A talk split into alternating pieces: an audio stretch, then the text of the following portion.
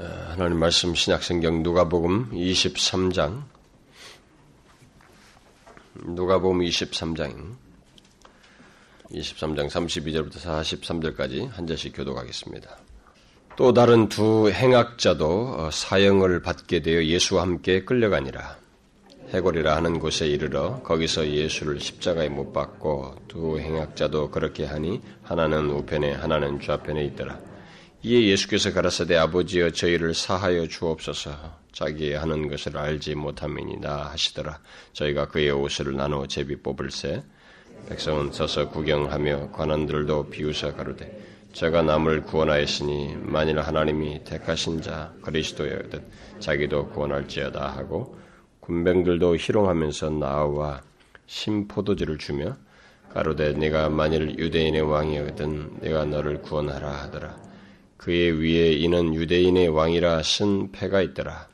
달리 행악자 중 하나는 비방하여 가로되 네가 그리스도가 아니냐 너와 우리를 구원하다 하되 하나는 그 사람을 꾸짖어 가로되 네가 동일한 정죄를 받고서도 하나님을 두려워 아니하느냐 우리는 우리의 행한 일에 상당한 보응을 받는 것이니 이에 당연하거니와 이 사람의 행한 것은 옳지 않은 것이 없느니라 하고 가로되 예수여 당신의 나라에 임하실 때에 나를 생각하소서 하니 예수께서 이르시되 내가 진실로 내게 이르니 오늘 네가 나와 함께 낙원에 있으리라 하시니라.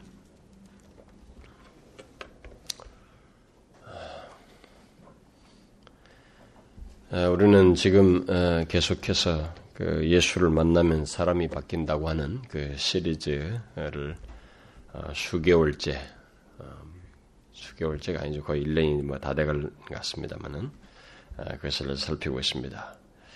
아, 그런데 우리가 이게 사실 예수 시리즈의 한 음, 시리즈라고 그랬죠. 예수 시리즈, 예수 그리스도께서 하셨던 강론 시리즈가 있고 또 뭐 그의 생애, 아, 특별히 그의 고난의 장면, 뭐 십자가 시리즈를 해도 되고 모든 예수 그리스도와 관련된 이 복음서의 바뀐 예수 그리스도를 중심한 모든 시리즈를 여러 개로 나누었을 때 그중에 첫 번째 시리즈, 로서 예수를 만나면 사람이 바뀐다는 것, 그 예수를 만나서 사람이 바뀌었던 사례들을 지금 시리즈로 살피고 있는데 바로 이 시리즈의 종반에 우리가 아, 이르렀어요. 지금 오늘 본문을 보면 여러분들 눈치를 챘겠습니다만은 그러나 주께서 허락하시면은 어, 예수 그리스도를 만나서 바뀐 그 어, 구체적인 또또 또 다른 그 사람들 있죠. 어, 예를 들어서 그 복음서 이후에 또 등장하는 바울 같은 사람이 예수를 만나잖아요. 이런 사람들 그 사도행전 이후에 나타나는 그런 대표적인 몇 사람들까지 살폈으면 하는 생각이 있고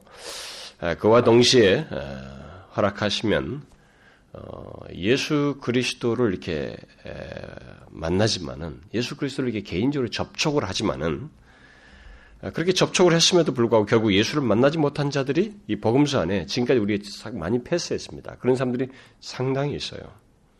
그들을 또 같이 살폈으면 좋겠습니다. 우리가 긍정적인 사람들만 살폈지만은 예수 그리스도를 접촉하지만 구원받지 못하는 거예요. 바뀌지 않습니다. 변화되지 않은 사람들이 있어요. 네, 그런 사람들도 허락하시면 이어서 이, 했을 때 아, 덧붙였으면 좋겠어요. 어쨌든 오늘은 예수님께서 자신의 그 마지막 여정지인 이제 예루살렘에 들어가시면 네, 거기서 어, 십자가형을 당하게 되시는데 어, 마지막 여정지인 예루살렘에 들어오셔서 어, 마침내 십자가에 달려 주시기 전에 만나서 고치신 죽음 직전에 고치신 한 사람을 오늘 본문에서 만나게 됩니다. 아, 이 사람은 여러분과 제가 잘 아는 어, 예수님과 함께 십자가에 달렸던 한 강도죠. 예수님께서 예루살렘으로 들어가, 어, 들어가시기 전에 어, 여리고를 거쳐서 바디메오와 사개오를 만나서 구원하시고 뒤에 이어서 이 예루살렘 들어가서 한동안의 시간을 보내시는데 근데 거기서 이 강도를 그 이후로 4개월을 고치시고 난 다음에 이 강도를 만나서 고치시기까지 제법 시간도 있습니다. 그래도 얼마 동안. 그리고 거기서 예루살렘의 안에서 상당히 많은 사람들을 만나죠. 어, 그러나 기록된 내용을 가지고 우리 사복음서에 기록된 내용을 가지고 말하면은 그 사이에 주님은 어, 성전에서 상당히 많은 사람들과 만나고 또 그들에게 많은 말씀도 하시고 그러시지만은 어, 그들 중에 조금 주목할 만한 한 사람이 있다면은 어, 연복계에 헌금하는 그 과부예요. 아, 그, 그, 그 여인이 긍정적으로 그 사이에 끼어 있어요. 예수님께서 예루살렘 들어가서 보시고 어, 긍정적으로 말씀하신 사실인데 그 여인을 오늘 살필 수도 있었습니다만은 어, 그 여인과 그 개인적으로 이렇게 접촉하시면서 그 여인의 그 예수 그리스도를 만나서 변화된 그 구체적인 사례가 조금 미약해서 제가 그것은 다음으로 그냥 넘겨왔습니다. 그래서 그 여인을 빼고 나면 그 사이에 사개월 예루살렘 들어가기 전에 사개월 고치시고 난 다음에 이 강도를 만나서 고치신 사이에 굉장히 많은 사람을 만났음에도 불구하고 구체적인 사례가 없습니다. 그들을 만나서 고쳤다고는 구체적인 사례가 없어요. 어, 분명히 그 어, 거기 보면은 처음에 예루살렘을 향해서 들어갈 때 많은 무리가 예수님을 따라서 권하하면서 호산나를 외쳤습니다. 그리고 헬라인들이 예수님 만나 만나고 싶어서 왔었고 또 바리새인들과 사두개인들이 예수님을 만나서 논쟁도 하고 그랬습니다. 그리고 예수님께서 많은 무리들 가운데서 어, 직접적으로 강론도 하셔서 어떤 말씀도 어, 전하시기도 했습니다. 그 대제사장 안나스와 그다음에 가야바와 그다음에 사내들인의 많은 회원들 그들 앞에서도 만나 주셨죠. 그들을 만났죠. 또 빌라도도 만나고 분봉왕 헤롯 안디바도 만났습니다. 이렇게 많은 사람들을 예수님께서 접촉했지만 그 많은 사람들이 예수님을 믿지 않았습니다. 그 누구도 예수님을 인격적으로 믿지 않고 고침받지 못하고 다 스쳐 지나갔어요. 그러다가 마침내 예수님께서 십자가에 달려 죽으시기 바로 전에 오늘 본문에 나오는 한 강도를 극적으로 만나 주시고 그의 영혼을 고치신 내용이 오늘 본문에 기록되어 있습니다. 아, 구원의 주님이 가까이 계셨지만 너무나 많은 사람들이 그 주님을 다 비껴나갔어요. 이렇게 그를 무시하고 그를 영접치 않음으로써 영원히 고침받지 못하고 기회를 놓치게 됐습니다. 아, 우리는 이런 사실을 지금 현실에서 똑같이 보고 있습니다. 그런 면에서 볼 때 예수님께서 십자가에 달려 죽으시기 전에 마지막으로 주님을 만나서 고침받게 된 이 강도 이야기는 굉장히 우리에게 아주 뭐 극적이면서 은혜로워요. 아, 굉장히 은혜롭습니다. 오직 은혜를 느끼게 하는, 생각해 하는 그런 내용이에요. 그리고 너무 내용이 아름답습니다. 아, 우리가 사실 이것을 많이 생각을 안 해봐서 그렇지 이 내용 자체는 굉장히 아름다워요. 저는 이미 가상치론을 설교하면서 이 강도 얘기를 설교한 바가 있습니다. 아, 저는 여러분들이 그 설교를 꼭 듣기를 바래요. 조금 각도를 달리해서 오늘 접근하는데 아, 그것은 아, 여러분들이 꼭 듣기를 바랍니다. 듣지 않으신 분들은 있으면 좀 테이블 통해서라도 좀 들으시면 좋겠어요. 어쨌든 오늘은 그 예수를 만나서 변화된 내용에 초점을 맞추고 이 강도가 예수를 만나서 변화된 그, 그 그 과정에 초점을 맞춰서 오늘 본문을 살펴보도록 하겠습니다.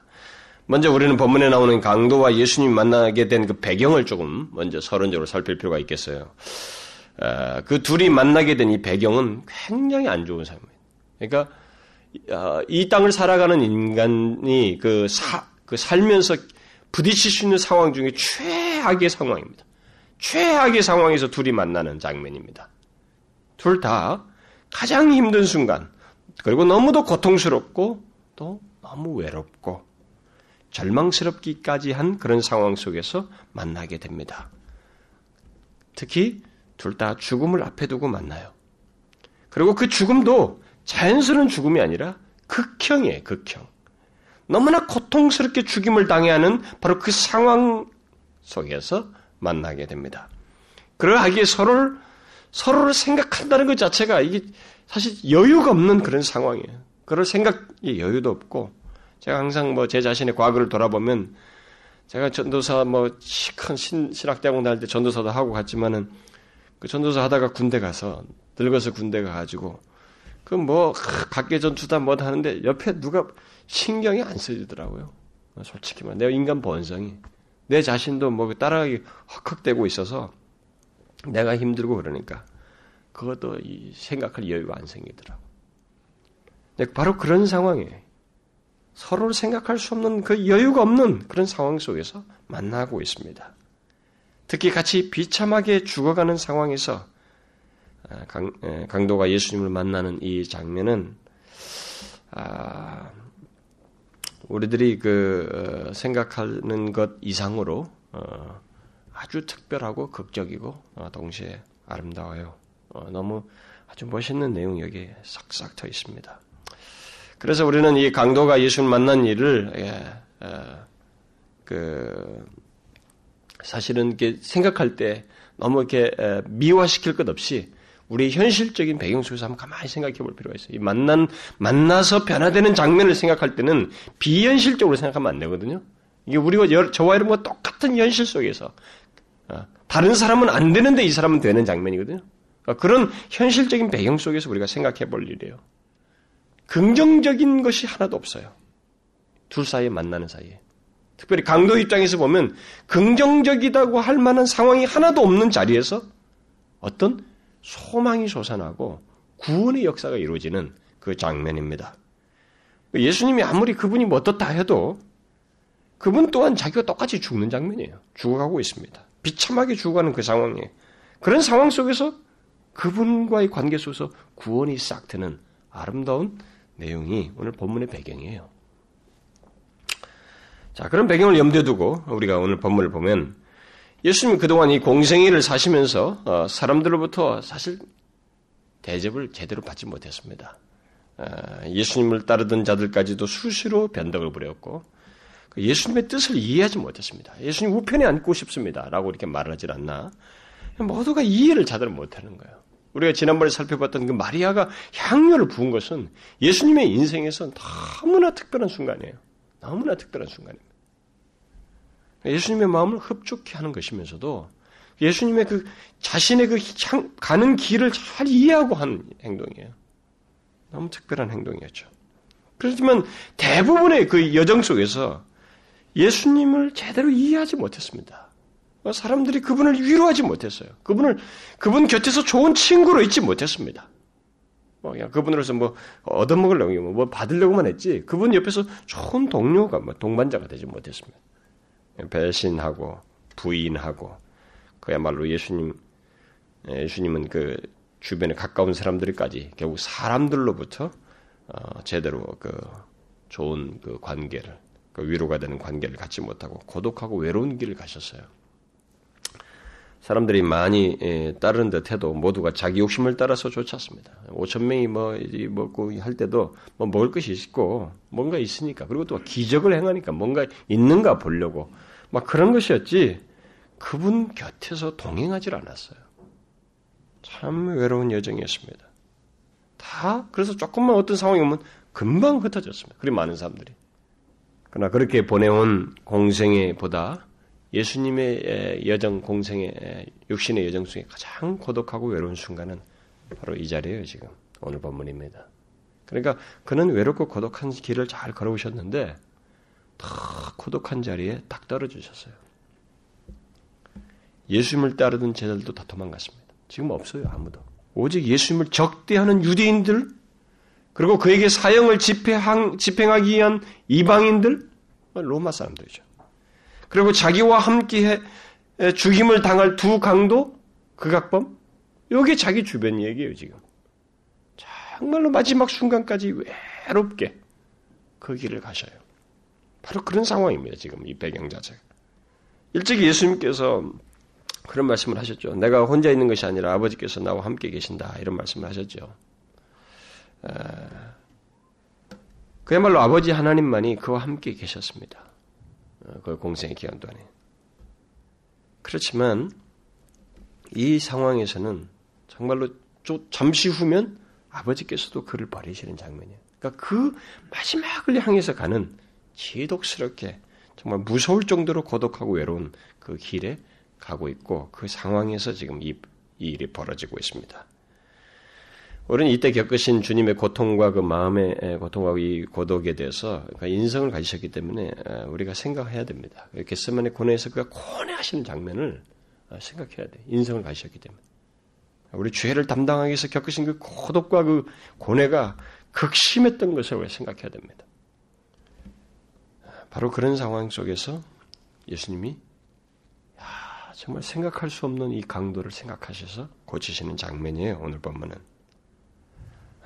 예수님께서 놀라운 기적을 일으키고 사람들로부터 추앙받는 상황이 아니라 바로 모두가 버리고 그저 십자가라고 하는 극형을 받아야 하는 죄인으로 인정된, 취급된 예수님.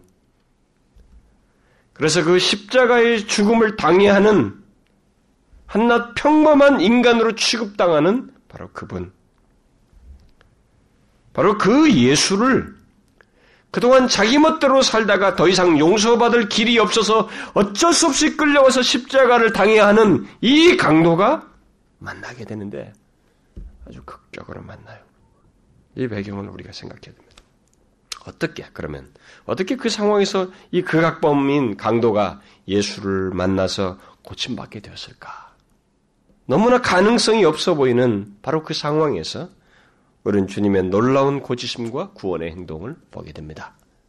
자, 그 일이 어떻게 일어났을까? 그 은혜로운 내용을 우리가 보기 위해서 먼저 우리는 이 강도에 대해서 간단히 살펴보는 게 필요하겠죠. 음? 강도가 어떤 상황이 있 어떤 자인지. 우리는 이 강도에 대해서 알 수 있는 정보가 그렇게 없습니다. 이 본문이 그렇게 말하고 있지 않기 때문에 성경이. 그냥 이 본문에 기록하기를 누가는 오늘 누가는 행악자다 이렇게 기록하고 있습니다. 또 마태 마가는 그를 강도라고 아, 말하고 있습니다. 누가는 행악자라고 이렇게 말을 하는데 아, 이런 내용들을 종합해 볼 때 이 사람은 약탈 원어를 조금 설명을 해보면은 약탈자예요. 그리고 강도고 어, 상습적인 약탈자입니다. 약탈을 일삼으면서 오늘날로 말하면 자신의 삶 자체가 악을 행하면서 살아가는 사람이에요. 항상 약탈하고 강도질하고 범죄하면서 살아가는 사람입니다. 이런 사람이에요. 우리는 이 사람이 왜, 왜, 그리고 또 언제부터 이런 사람이 되었는지 알지 못합니다.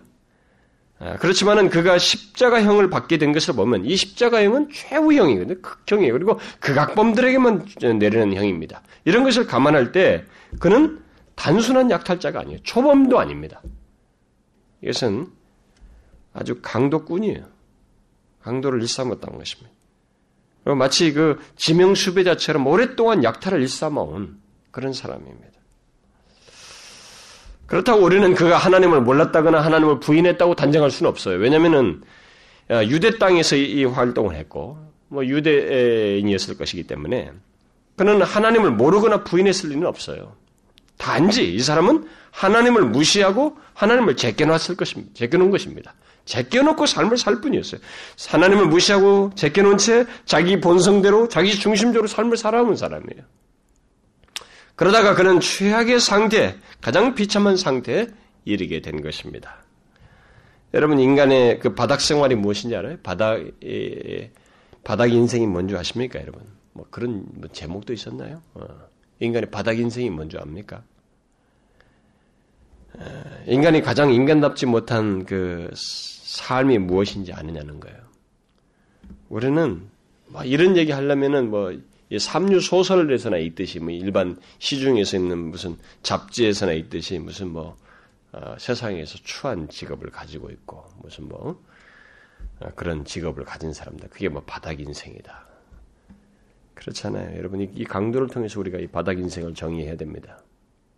바닥 인생은 자신의 존재와 삶 속에서 하나님을 지워버리고 자기 본성대로 사는 사람이에요.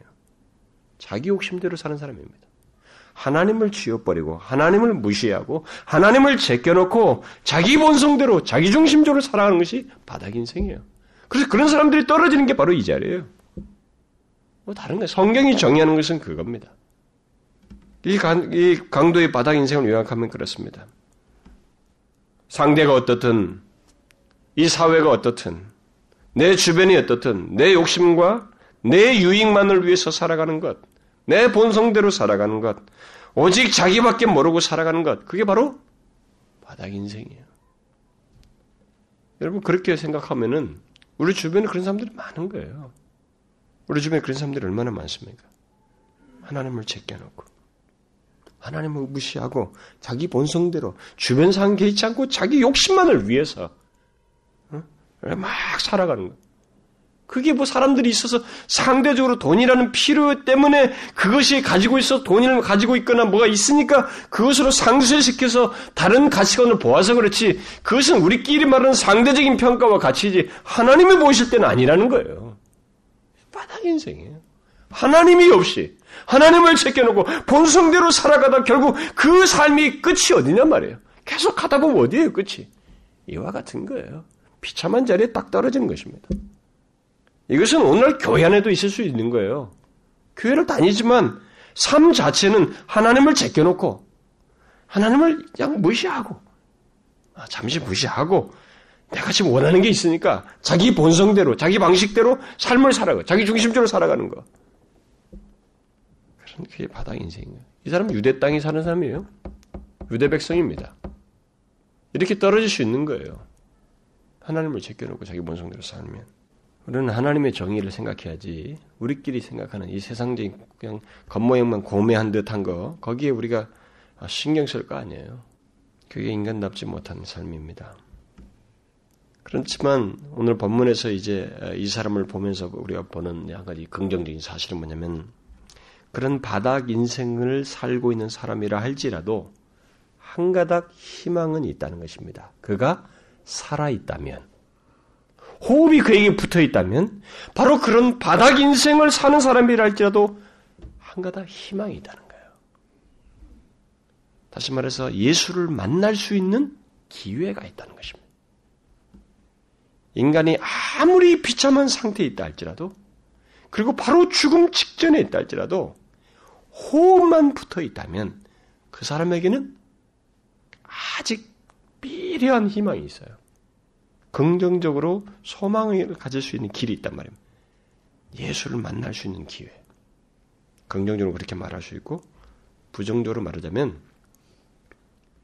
아무리 이 세상에서 비참한 상태에 있다 할지라도 호흡이 붙어 있을 때가 아직 덜 비참하고 덜 무서운 상황이 있는 것입니다. 무슨 말인지 알겠어요? 그렇게 비참하게 상태에 있다가 딱 호흡이 끊어지면 그 다음에 펼쳐지는 삶은 더 비참하고 더 무서운 거예요. 그래서 인간이 이 세상에서 살고 있는 한, 호흡이 붙어서 살고 있는 한, 살고 있을 때가 그나마 덜 비참한 거예요. 더, 덜 무서운 것입니다. 딱 예수를 모르고 만나지 않고 끊어지면 그가 이 세상에서 경험한 바닥 인생은 아무것도 아닙니다. 더한 것이 기다려지는 거예요. 심판과 형벌이 기다려진 것입니다. 바로 그 때문에 호흡이 붙어 있을 때가 그나마 인간에게는 아직 최상이에요. 어떤 면에서. 죽기 직전이라도 예수를 만나기만 한다면 그에게는 엄청난 축복이 되는 것입니다. 오늘 이 사람을 통해서 우리가 보게 되는 거예요. 이 강도는 잠시 후면 모든 것이 끝나버릴 운명, 그것도 극도의 고통 속에서 죽어야 할 운명에 처한 상태에서 어, 예수를 만나게 됩니다. 그리고 그의 영혼이 고침받게 되고 또 영원한 생명을 얻게 됩니다. 어떻게 그런 일이 그 급박한 상황에서 죽기 바로 몇 시간 전 사이에서 예수님 먼저 죽기시기 때문에 예수님 죽기 전까지 바로 몇 시간밖에 안 남는데 그 몇 시간 사이에서 있게 되었을까? 그 대답을 미리 말씀드리면 네, 그걸 알고 여러분들이 흐름을 보시면 좋겠어요. 그 대답은 강도가 아니에요, 여러분. 강도에게 답이 있는 게 아닙니다. 그 대답은 그 강도를 그 상황에서도 만나주시는 우리 주님에게 있어요. 잘 보셔요, 여러분. 본문의 내용을 언뜻 보면 우리 주님께서 이 강도에게 별로 두드러진 일 행치 않습니다. 모든 것이 강도에 의해서 된 것 같아요. 그렇지 않아요. 사람의 변화에는 우리가 신비롭게 여길 만한 분명히 보이지 못할 것이 있지만은 이미 거기에 선행되는 주님의 역사가 있고 선임의 그의 사역이 있어요. 아, 신비스러운 사역이 있습니다. 이 강도와 예수님이 함께한 그 모든 시간을 자세히 살펴보면 결국 예수님께서 그를 고치셨다고 하는 것을 보게 됩니다. 바로 그에게 여러 가지 어떤 행동으로, 말씀으로 다가가셨고, 그를 다루셨다고 하는 것을 보게 됩니다. 예수님과 강도가 함께한 그 시간 동안에 있었던 그 일들만 가지고 말을 합니다만은 뭐 그렇다고 해서 어, 우리는 이 강도가 이전에 예수님에 대해서 전혀 들어보지 못했다 이렇게 말할 수는 없어요. 그렇게 단정할 수는 없습니다. 왜냐하면은 예수님에 대한 소문은 예루살렘에 물론이고 유대 땅을 넘어서서 이방 땅까지 어, 오랫동안 들 어, 퍼져 있었기 때문에 어, 전혀 몰랐다고 말할 수는 없습니다. 단지 우리가 상상할 수 있는 것은 이 강도는 그런 소문을 개의치 않았던 것입니다. 뭐 예수가 뭐야 뭐 뭐 기적을 했대 신경 안 쓰고 살았던 사람이에요. 그런 사람입니다. 그러나 이제는 달라졌습니다. 이제는 신경 예수가 뭐고 그런 건 뭐야? 난 예수가 밥 먹여주냐? 이렇게 하던 사람이었어요. 그러나 이제는 예수님을 생각해야 하는 자리에 타고 와 있습니다. 예수님과 함께 십자가에 달려 죽어야 하는 상황 속에서 이 사람은 안 볼래 안 볼 수 없는 상황에서 예수를 보고 만나게 되는 거예요. 그래서 구원을 얻는 것입니다. 이 강도가 예수를 보지 않을 수 없게 되고 자발적인 관심은 아니랄지라도 그는 주목해서 보지 않을 수가 없는 그 자리에 놓이게 된 것입니다. 무엇을 봅니까? 일단 그는 예수님께서 십자가를 지고 골고다로 올라가시는 것을 눈여겨봅니다. 같이 갔으니까. 그리고 그 주변 사람들의 조롱과 모욕에 대한 모욕에 대해서 개의치 않고 가셔요. 가뜩이나 힘든데 옆에서 막 놀리면 성질 나잖아요, 여러분. 근데 그의 얼굴에 그런 것이 안 보이는 거예요, 전혀. 또 그는 어, 예수님께서 이 강도보다 먼저 십자가행위 당하고 강도가 다음에 당하거든요. 성경에 기록돼 보면. 그러면 강도는 서서 예수님이 십자가에 먼저 누워놓고 못을 박았다면 그 장면을 먼저 본 사람이에요. 달리시는 장면을 다 생생하게 먼저 보고 자기도 그 다음에 당한 사람이에요. 손과 발에 못이, 못이 박히는 예수님을 보면서 뭐 1차적으로는 자신도 그걸 당하게 될 것이라고 하는 것에 대한 끔찍한 그 두려움이 아마 밀려왔을 것이고 그러면서도 동시에 털 깎는 자 앞에 서 있는 양처럼 입을 열지 않느냐는 이분을 주목하지 않을 수 없었어요. 그분을 그분의 다른 모습을 봤을 거예요. 그리고 뒤에서 그는 예수님의 입에서 흘러나오는 도저히 믿겨지지 않는 말을 들었을 것입니다. 어떤 말이에요? 오늘 본문에 34절에 기록된 말입니다. 아버지여, 저희를 사하여 주옵소서. 자기 하는 것을 알지 못함이니다. 우리는 이 강도가 그때까지도 예수님에 대해서 뭐 이 말을 듣고 난 다음에도 뭐 신앙적인 반응을 했다고 하는 증거가 없어요. 그렇지 않았습니다. 그러나 그렇다고 해서 그는 예수님께서 그런 말씀이 그에게 전혀 무관해서 그런 생각할 수 없습니다. 다 작업의 하나예요. 여러분 그런 사람이 있잖아요. 어떤 사람이 어느 순간에 예수를 탁 믿게 됐습니다. 계속 그동안 부정도 하고 시비도 걸고 화도 내고 거절하던 사람인데 어느 순간에 예수를 믿게 됐어요. 근데 이 사람이 믿게 되는 순간이 있기 전까지 이 사이에 던져진 메시지가 있잖아요. 수도 없이. 여러분 그게 하나도 무관했을 것 같아요? 아닙니다. 그게 다 자료예요. 이 사람을 변화시키는 자료였다고. 그러니까 그런 이게 어쨌든 자기에게는 충격이 되는 장면이거든요. 아니 어떻게 그런 말을 하냐는 거예요. 우리는 익숙해서 이 말이 아 하나님의 아들이니까 이런 말씀을 했겠지. 그러나 여러분 같이 인간으로서 지금 취급하고 있는 상황에서 그가 죽어서 극도의 고통을 당하고 있단 말이에요. 온몸이 정말 극도의 고통을 당하는데 저들이 알지 못했습니다. 용서해 주십시오. 이게 말이 나오냐 말이에요. 나오냐 말이에요. 같이 인간이라고 같은 인간이라고 생각하고 있는 상황에서 이 이런 말이 나올 수 있을까? 이게 충격이 안 됐을까요? 충격이에요. 저는 제 군대 제가 또 얘기하자면 저하고 똑같이 신학교를 다니다 온 사람이 다른 데서 예배당에서 만났는데 그 친구의 행동을 보셔 놀랐어요. 나, 나, 나도 지금 힘들지만 그도 힘들 텐데 다르더라고요. 어, 마음이 여유 있고 부드럽고 옆 사람을 챙기고 그러니까 드물게 보이는 거예요. 제가 받은 충격도 있었는데 그때 그걸 보면서 근데 이런 상황에서 이렇게 했을 때 이게 충격이 아니었겠어요? 일단은 그게 충격이었을 거예요. 예수님에 대해서 생각하고 싶지 않아도 생각하게 하는 예수님의 이 특별한 행동과 말을 보면서 평범치 않은 주님을 생각하게 되었을 것입니다. 그리고 그의 변화는 결국 이런 것이 계기가 된 거예요. 그래서 우리가 말씀을 전해야 하는 거예요. 이 사람이 지금 안 돌아와도 말씀을 전해야 되는 것입니다. 그래서 제가 여러분들에게 부모님이나 누구한테 복음 전하는 문제를 가지고 지금 이분이 바로 안 돌아와도 하라는 거예요, 자꾸. 그 자리에서 야 말도 꺼내지 마 해도 여러분 돌아가고 자식이 다시 서울 올라가고 떠나도 자식이 한 말을 부모는 생각합니다, 여러분.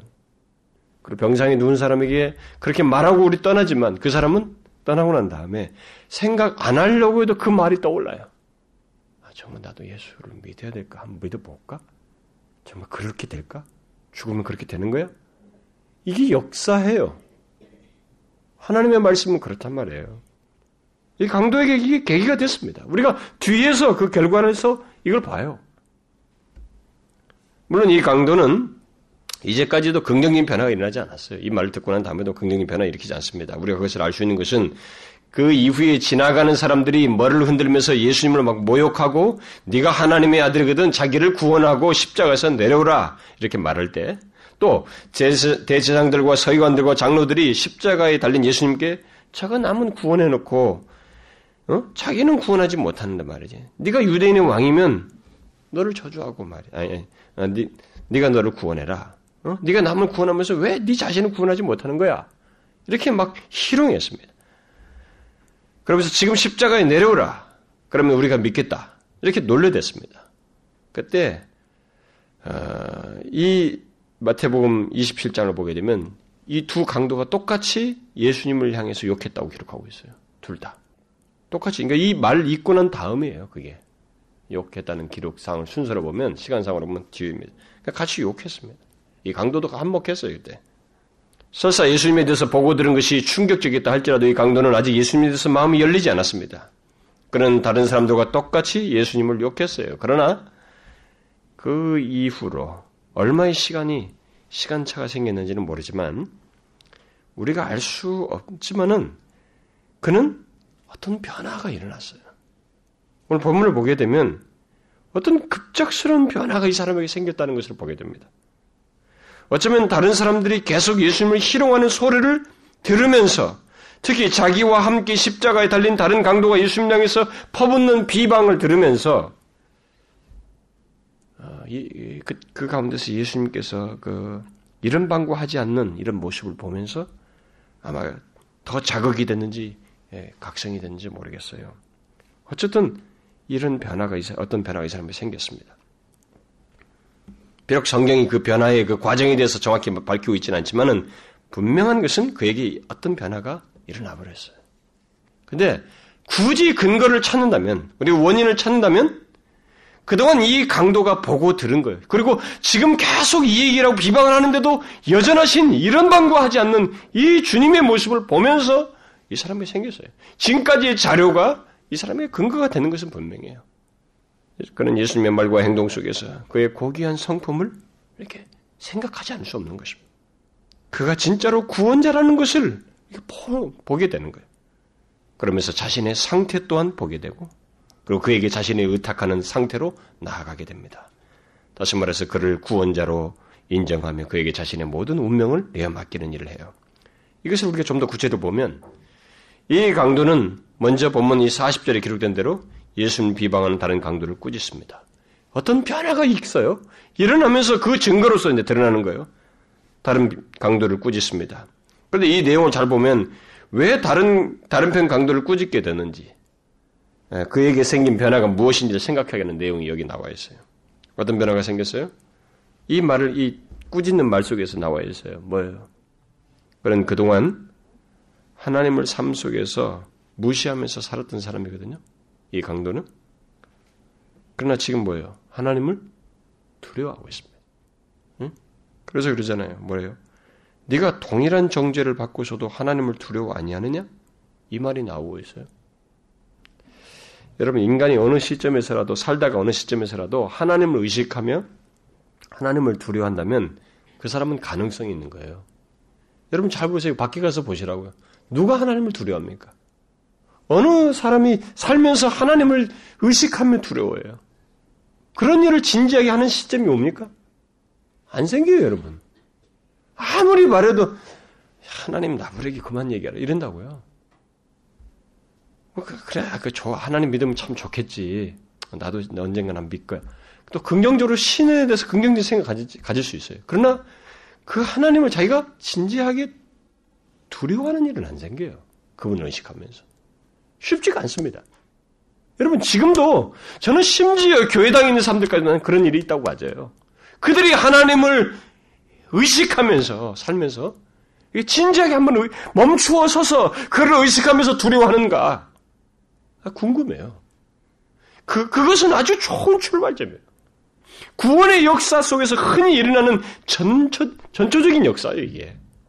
오늘도 예수를 믿는다고 하면서 자기 마음대로 살아가는 사람들의 그 문제점이 뭔지 압니까? 그들은 하나님을 의식하지 않으면서 두려워하지 않는다는 거예요. 예수를 믿으면서도 왜 이 사람들이 자기 마음대로 살아갑니까? 왜 자기 본성대로 살아가요? 왜 하나님 앞에 그렇게 경홀히 합니까? 하나님을 두려워하지 않는 거예요. 진지하게 그분을 의식하지 않는 것입니다. 이 강도는 달라졌어요. 달라졌습니다.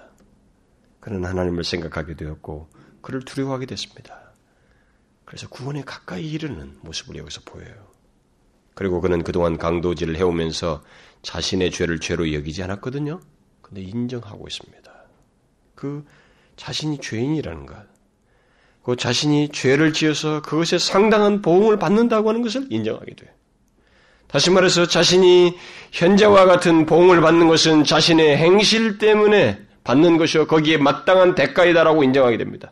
그래서 이렇게 말하잖아요. 우리는 우리의 행한 일에 상당한 보응을 받는 거니와 이에 당연하니 어, 받는 것이니 이에 당연하, 당연하거니와 마땅하다는 거예요. 여러분 사람들이 하나님을 두려워하는 것만큼 어려운 문제가 또한 이거예요. 자신이 죄인이라는 것을 인정하는 것입니다. 여러분 누가 자신이 죄인이라는 걸 진지하게 인정합니까? 다른 편 강도 옆에 있었잖아요. 이 강도가 인정해요? 인정하지 않잖아요. 자기가 죄인이라고 인정하지 않습니다. 여기서 인정한다는 것은 세상 법정에서 그냥 증, 검사가 증거를 제시하니까 그 시인하는 그거 아니에요. 하나님 의식하며 진실금으로 인정하는 거예요. 이건 어렵습니다, 여러분. 믿음이 없이는 못해요. 그뿐이 아닙니다. 그는 거기서 한 걸음 더 나아가서 예수님의 모든 행동이 옳다라고 말해요. 결국 무죄하다는 것을 고백합니다. 아니, 그것을 증거하고 있어요. 이 사람의 행한 것은 옳지 않은 것이 없느니라. 여러분, 이 강도가 보인 이 같은 반응이 무엇입니까? 바로 뭐예요? 지금 이 보이는 이런 반응이 회개입니다, 이게. 주님께로 마음을 향하는 회개의 변화가 일어났음을 보여주는 것입니다. 앞에서 말한 대로 예수님께서 십자가에 달리실 때와 현재 이 주변 상황은 모두가 예수님을 죄인 취급하고 있는 상황입니다. 제가 아까 현실적으로 생각하라는 것은 바로 이런 거예요. 이게 아, 그거 쉽습니다. 잘 생각해 보자고요. 현실적으로 이 상황 속에 다 예수님 죄인 취급하고 있어요. 그리고 누가 봐도 이분이 무슨 구원자라고 생각이 안 될 상황입니다. 무기력하게 십자가에 달려서 신음하면서 죽어가고 있어요. 사람들과 재상과 서기관들이 희롱하는 대로 그래서 그들의 말대로 전혀 구원자 같지가 않은 모습이에요. 그런데 바로 그런 상황 속에서 이 강도가 그 예수님을 인정하는 거예요, 지금. 응? 죄인이 아니라는 거예요. 죄 없으신 분이라는 거예요. 그런데 그의 변화를 말해주는 더 분명한 내용은 그 다음 내용이에요.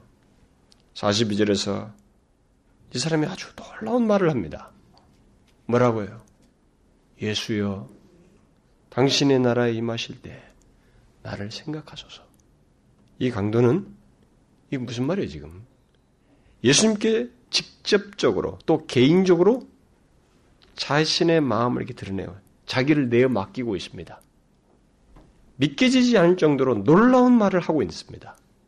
특별히 단순히 내어 맡기는 게 아니라 어떤 내용에 대한 이해를 신뢰의 내용을 가지고 내어 맡기고 있어요. 무슨 내용이에요, 지금 이게? 이 말이 무슨 고백입니까? 이 사람이 지금 예수님께 당신의 나라라고 말을 한다는 것은 뭐예요? 예수님이 어떤 분으로 인정하고 있는 거예요? 킹이라는 거예요. 당신의 나라의 왕이라는 것입니다. 아, 여러분 한번 상상해 보자고요. 지금 비참하게 죽어가고 있잖아요. 근데 당신의 나라의 왕이라는 거예요. 그걸 인정하고 있어요. 조금 전까지만 해도 사람들은 예수님께서 예수님을 향해서 네가 무슨 왕이야? 왕이면은 너나 구원해라 이렇게 말했습니다. 그러니까 주변 사람들이 죄인 취급했고 왕이냐 뭐면서 다 놀려댄 것을 이 사람은 정반대로 다시 다 인정하는 장면이에요. 예수님을 왕으로 인정합니다. 얼마나 놀라운 변화예요? 이 말 나라의 왕이요 구원자로서 그분을 믿고 있습니다. 그리고 비록 비참하게 죽어가시는 예수님이지만 이 강도는 그분을 그의 나라의 왕으로서 권세를 가지신 분으로 인정하며 그의 왕권에 자신을 내어 맡겨요. 당신의 나라에 임하실 때에 나를 생각하소서. 자기를 그 왕권에 내어 맡깁니다. 나를 생각하소서라는 말은 나를 받아주시고 나를 당신의 나라의 백성으로 삼으시옵소서. 백성 되게 하소서. 그 얘기예요. 결국 이 강도는 예수님이 죽음 이후에 그 이어질 영원한 나라의 왕이신 것을 인정하면서 동시에 자신 또한 그 영원한 나라에 들어갈 수 있으리라고 하는 것, 그분을 통해서 들어가기를 구한 것입니다. 영원한 나라를 바라보았어요. 영원히 이르게 될 영원한 나라를 바라보았습니다. 오늘날 예수님, 이 주변 사람들이 자신의 영혼을 생각하지 않잖아요. 응? 죽으면 끝이지. 여기서 승부를 내자 이거예요. 먹고 마시고. 성경에 뭐 보물을 하늘에 쌓아두라 너희들의 영혼을 생각하고 뭐 육신을 죽어도 영혼을 죽이진 그분을 더 두려워하라 이런 얘기도 안 믿잖아요. 누가 자신의 영혼을 생각합니까? 영혼의 건강을 누가 생각해요? 육신의 건강을 생각해도 이 사람이 자신의 영혼을 생각하고 있습니다. 바로 자기 옆에서 자기처럼 비참하게 죽어가는 예수님을 죽음 이후에 이르게 될 영원한 나라의 주권자로 인정하면서 그의 백성이 되어 영원한 삶을 살기를 구하고 있습니다. 놀랍죠? 얼마나 놀랍습니까? 저는 종종 그런 얘기를 많이 들어요. 아, 나중에 예수 믿지요. 내보다 예수 믿으라고 할 때 보통 듣는 얘기예요. 그런데 이와 유사한 꼴이 교회당에서도 어, 말이 나와요. 아, 좀 이걸 하고 주님을 해서 열심히 어, 섬기고 좀 신앙생활 잘하면 하지만 나중에 제가 좀 대학교 들어가서 직업장 들어가면 자식 시집 보내고 계속 나중에 열심히 하겠대요. 여러분, 제가 그런 얘기 여러 차례 했잖아요. 그런 날은 안 옵니다. 그런 사람들에게는.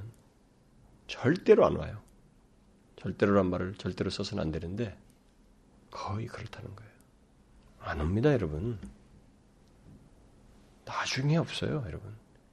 십자가에 달린 강도도 죽기 직전에 구원받았긴 하지만은 사람들이 이제 그런 말을 할 때 나중에 나도 하, 좀 이따가 나이 좀 먹고 그러면 하, 교회에서 그때부터 이제 권사되고 뭐 이렇게 뭐 이제 장로되고 뭐 이렇게 직분 맡고 그때는 열심히 하고 하나님이 지금 젊어서 쓰고 싶대는데 아 늙어서 왜 쓰냐 말이야. 지금 젊어서 너 젊은 사람이 네 가지고 있는 거 쓰겠다는데 왜 나중으로 돌리냔 말이에요. 지금 이 하나님께서 불러서 그나마 주시고 모든 걸 이끄시고 있는데 왜 자꾸 나중 얘기했냔 말이에요. 아, 그러면서 그런 사람들의 사고방식이 뭐냐면, 아, 강도도 나중에 구원받네. 여러분, 나중에 강도처럼 그런 사람은 구원 안 받아요. 강도는 그거 의도하지 않았습니다. 절대로 의도하지 않았어요. 이 강도는 자신의 삶에서 진지하게 이제 만나는 자리에서 최선을 다한 거예요. 부득불하게 그 자리에서 예수님을 만나게 됐을 뿐입니다. 미루지 않았어요. 거기서 미루지 않았습니다. 비록 죽기 전에 짧은 시간이기는 했지만 그는 분명히 회개하는 마음과 주님께 대한 믿음을 갖고 자리에서 반응했어요. 예수를 믿었습니다. 구원은 요행으로 얻는 것이 아닙니다. 분명히 회개하여 믿는 일이 있어야 되고 그 내용 속에는 이 사람처럼 자신을 내어 맡기는 것이 있어야 돼요. 그분에게 예수 그리스도가 그분이 진실로 왕이시면 영원한 나라의 왕이시면 자신을 내어 맡게 된다고요. 그렇잖아요. 여러분과 제가 이 세상에 살다가 죽고 그 영원한 생명이 있다는 것을 믿는다면 죽음 이후에 심판과 영원한 생명이 있다면 그 왕을 인정해야죠. 그분에게 자신을 의탁해야죠. 미룰 것이 아니지 않습니까? 의탁해야죠, 당연히. 그럼 두말할 것이 없는 거예요. 그런 믿음을 갖는 것이지. 아, 나중에란 말 어떻게 할 수 있냔 말이에요. 주님은 이 강도에게서 진실을 보았습니다. 회개하고 자신을 믿고 의탁하는 것을. 그래서 주님께서 곧바로 말씀하시잖아요. 뭐예요? 내가 진실로 주님은 십자가에 달려서 지금 몹시 힘드셔요. 그런데 강조하시고 있습니다. 진실로 내게 이르노니 오늘 네가 나와 함께 낙원에 있으리라. 자신이 극심한 고통 가운데 있지만 자기를 찾는 이 강도를 향해서 자신의 그 간절한 마음, 그를 향한 그 집중된 마음을 표현하셔요. 받아주십니다. 자신을 진심으로 향하는 자를 주님은 내팽개친 적이 없어요. 그 극도의 상황에서도 마지막 죽는 순간이랄지라도 어떤 사람이 마지막 죽기 직전에라도 하나님 주님을 향해서 진실로 찾는다면 아 주님은 안 버려요. 안 버립니다. 그래서 확고하게 오히려 구원을 선언해요. 오늘 낙원에 나와 함께 있을 것이다. 여러분 이 강도가 어떻게 고침받았어요? 어떻게 이렇게 됐습니까? 어떻게 이런 확고한 선언을 주님으로부터 듣게 되었습니까? 그래서 오랫동안 죄에 찌들려 살다가 처형을 당해하는 이 강도에게 예수님께서 자신의 그 죽음의 이 과정 속에서 보이신 모든 것, 그의 드러난 인격, 그분의 행동, 그분의 그 말씀을 통해서예요. 음?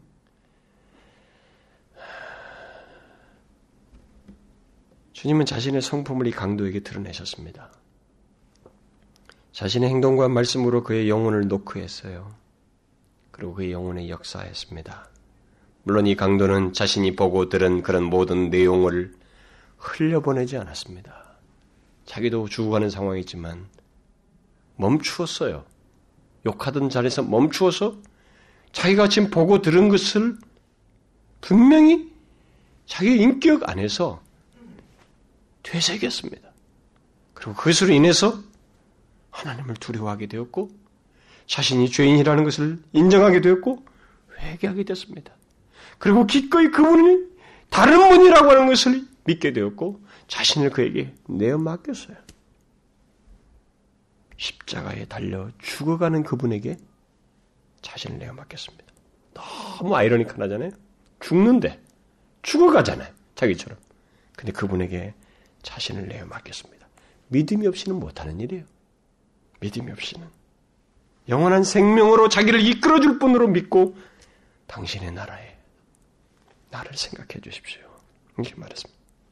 우리는 이 장면 이후에 이 강도에게 어떤 일이 났을지를 상상은 해볼 수 있을 것 같아요. 기록은 없지만. 한번 여러분들이 상, 좋은 상상을 한번 해보세요. 같이 달려 있습니다. 어떤 일이 일어났어요? 그 뒤이어서 예수님께서 마리아를 맡기는 얘기. 그 다음에 그 세 시간의 어둠이 드리워져서 막 이 믿겨진 장면이 벌어졌잖아요. 세 시간의 어둠이 드리워져서 기이한 장면인데 그 시간 끝에 예수께서 엘리 엘리 라마 사박다니 나의 하나님 나의 하나님 어찌 나를 버리시나이까 라는 외침을 들었습니다. 그리고 목마르다라고 말씀하시고 심지어 다 이루었다라는 말을 들었어요. 그리고 마지막으로 아버지여 내 영혼을 아버지 손에 부탁하나이다 라고 하면서 고개를 떨구시는 장면까지 다 보았을 겁니다. 이 강도는 자기도 서서히 죽어가고 있었지만 특히 예수님은 빨리 죽으셨기 때문에 이 다리를 부러뜨리지 않았는데 그들이 다리, 십자가형 다른 사람 다리를 부러뜨리는 것이 전통인데 예수님 빨리 죽어서 안, 안, 했단 말이에요. 근데 자기는 살아있으면 자기는 부러뜨렸거든요. 부러뜨렸다고 성이 기록하고 있어요. 그러니까 이 사람은 자기 다리를 부러뜨렸어요. 그러니까 더 고통이 극심해져 가고 있는 상황에서 이 모든 예수님의 하신 장면들을 내용들을 다 보고 그 이후에 그것이 이 사람에게 여파를 미쳤을 거예요. 어떤 여파일까요, 여러분? 지금까지 이렇게 예수님을 믿고 자신을 내어 맡긴 사람이라면, 그런 믿음을 가진 사람이라면, 그 이후에 예수님께서 마지막 고개를 떨구시면서까지 보이시고 말씀하신 이 내용이 이 사람에게 어떤 여파를 미쳤을 것 같아요. 우리가 한번 상상해 본다면. 그분에게 영혼을 맡기고 있는 그런 믿음을 가진 사람이라면, 어떤 여파가 미쳤을까요? 부정적이겠어요? 긍정적이죠. 비록 십자가에 달려 죽는 그 자리이지만, 그리고 그 자리에서 예수를 만난 것, 예수를 만나서 짧은 시간에 벌어진 일이지만, 자신이 저분을 만난 것이 얼마나 큰 복인지를 그는 알고 잠시나마 누렸을 것입니다. 아니, 바울이 말한 대로 그리스도 안에 있는 기쁨과 행복을 느꼈을 거예요. 그를 믿는 자에게 있는 기쁨과 행복이 무엇인지를 알게 되었을 것입니다. 누가 보아도 이 강도는 구원받을 만한 가치가 없는 사람이에요. 그러나 비록 사형 집행 장소에서라도 예수님을 만남으로써 그리고 진심으로 회개하여 예수님을 믿고 그에게 자신의 모든 것을 내어 맡겼을 때, 이 사람은 예수 안에서 갖게 되는 그 구원의 은혜를 알게 되고 경험하게 될 것입니다. 그는 분명히 아마 영혼의 안식과 평안을 얻게 됐을 것이에요. 우리가 앞에서도 많이 봤죠? 고침받은 사람이 어디? 평안히 가라. 그죠? 고침받은 자에게는 그 위로와 평안을 이 사람이 맛보았을 거예요. 죽어가는 그 짤막한 순간이지만 강도라고 하는 그 치욕스러운 과거로부터 다 벗어나서 그는 평안과 자유함을 맛보다가 그날 그리스도의 품에 안겼을 것입니다. 낙원에 이르게 되었을 거예요. 그는 그 짧은 시간이지만 고침받고 변화된 사람으로서 살다가 갔습니다. 여러분, 이 강도의 변화를 잘 보십시오. 예수를 만나서 만나기 이전과 이후를 비교해 보란 말이죠. 얼마나 큰 변화입니까? 그리고 예수를 만난 것이 얼마나 큰 복이요, 은혜이며 영광입니까? 너무나 은혜롭잖아요. 이 정말 쓸모없는 것 같은 존재. 세상이 다 버렸는데. 그래서 극형으로 처리해 버리려고 하는 그 인간인데, 그 인간을 만나 주시잖아요. 낙원에 이르게 하시지 않습니까? 하나님 나라로 이끌잖아요.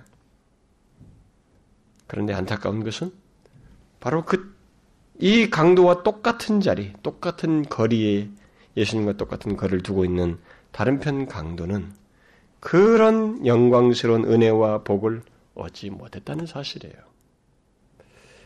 이것을 볼 때 구원은 하나님의 말씀을 많이 듣는 거, 예수님 곁에 가까이에 이렇게 공간적으로 있는 것 같은 거, 이것으로 얻는 것이 아니라는 것을 보게 됩니다.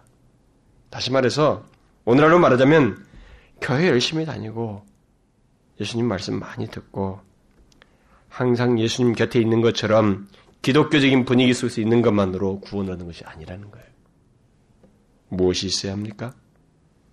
이 강도처럼 예수님을 향하여 마음을 열어야 하고, 자신이 보고 듣는 예수 그리스도에 대한 모든 지식이 그것에 대해서 마음을 열고 그것이 계기가 되어서 회개하여 주님을 믿고 그에게 자신을 내어 맡겨야 됩니다.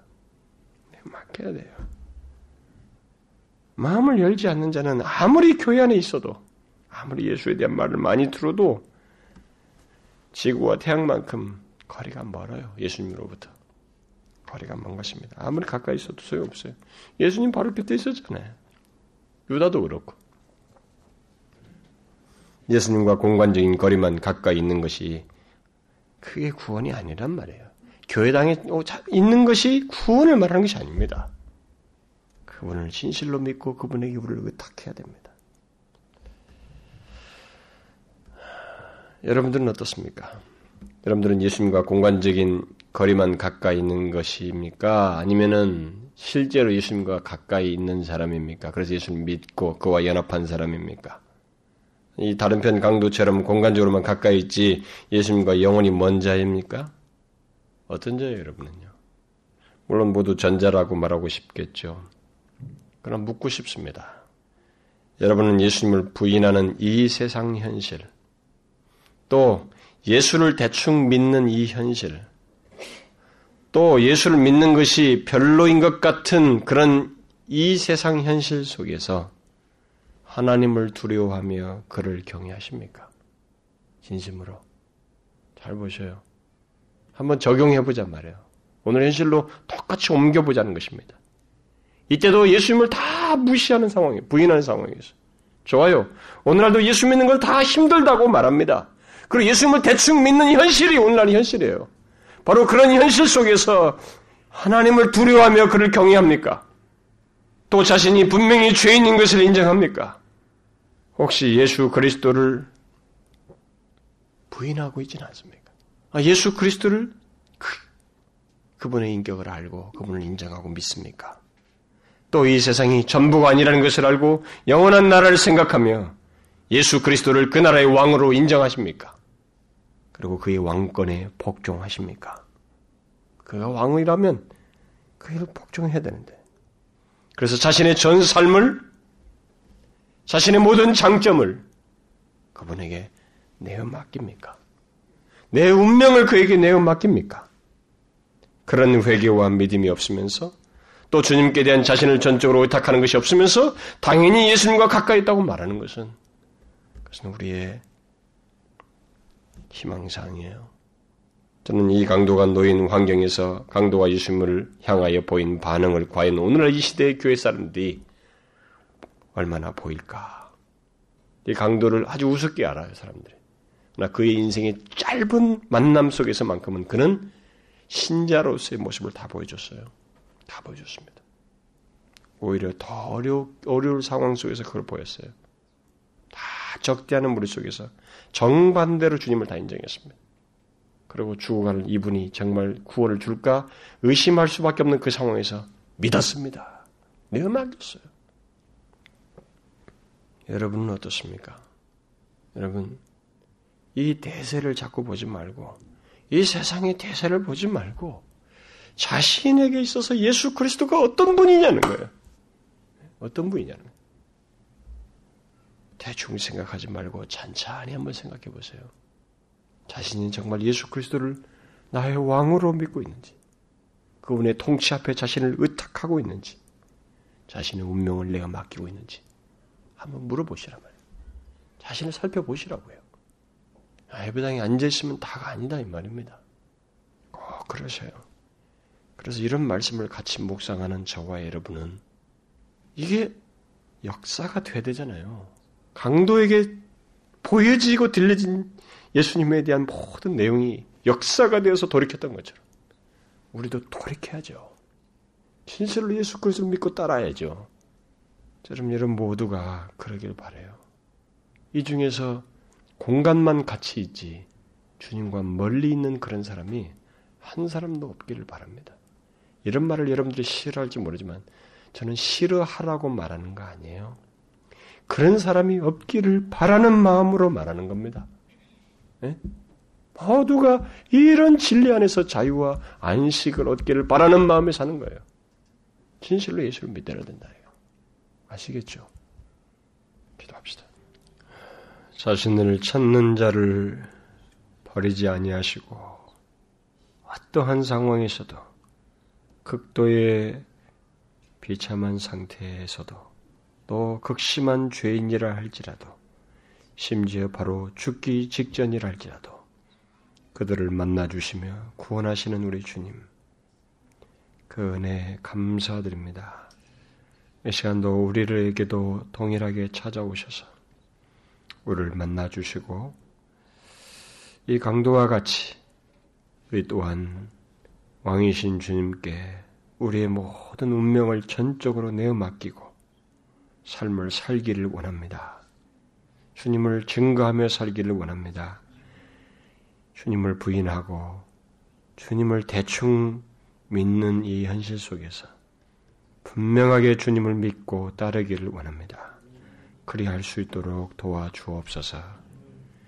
예수 그리스도의 이름으로 기도하옵나이다. 아멘.